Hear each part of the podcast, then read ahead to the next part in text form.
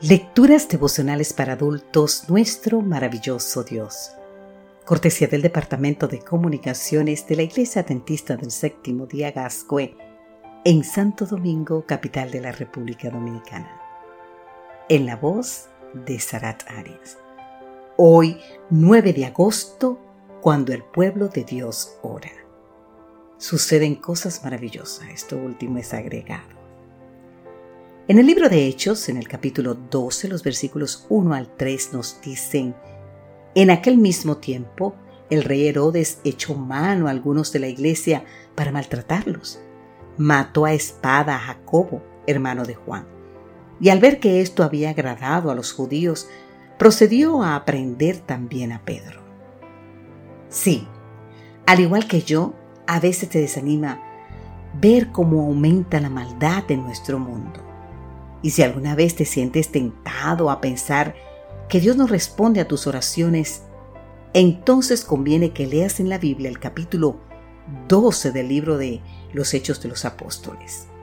Nuestro versículo para hoy nos presenta a Herodes Agripa, el nieto de Herodes el Grande, empeñado en destruir a la naciente iglesia cristiana.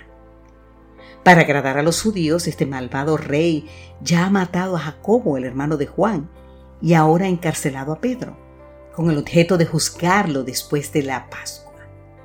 Y para que no escape ha colocado una férrea guardia integrada por cuatro grupos de cuatro soldados cada uno. Humanamente no hay nada que se pueda hacer para liberarlos. Nada excepto orar. Y esto fue precisamente lo que la iglesia hizo. Así que Pedro estaba custodiado en la cárcel pero la iglesia hacía sin cesar oración a Dios por él. Sin cesar, es decir, intensamente. La escena es por más de más significativa. Mientras los poderes terrenales arremeten contra los hijos de Dios, ¿qué hace la iglesia? Ora intensamente. Y en el momento oportuno, Dios interviene. Mientras Pedro dormía, se presentó un ángel del Señor y una luz resplandeció en la cárcel. Y tocando a Pedro en el costado, lo despertó diciendo, levántate pronto. Y las cadenas se le cayeron de las manos.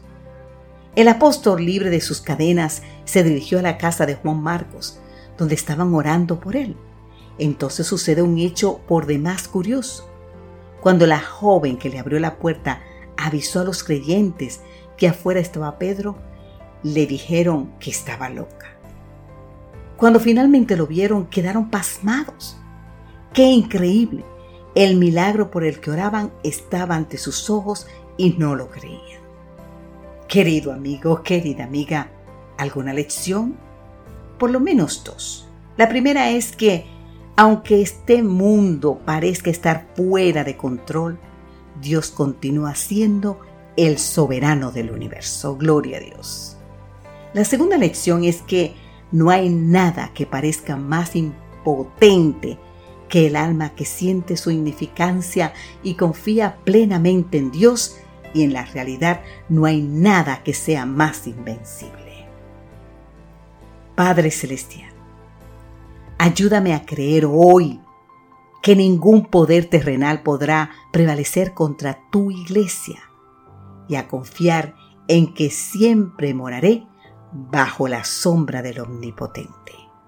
Que Dios hoy te bendiga en gran manera y cualesquiera sea tu situación, ora que el Señor escucha.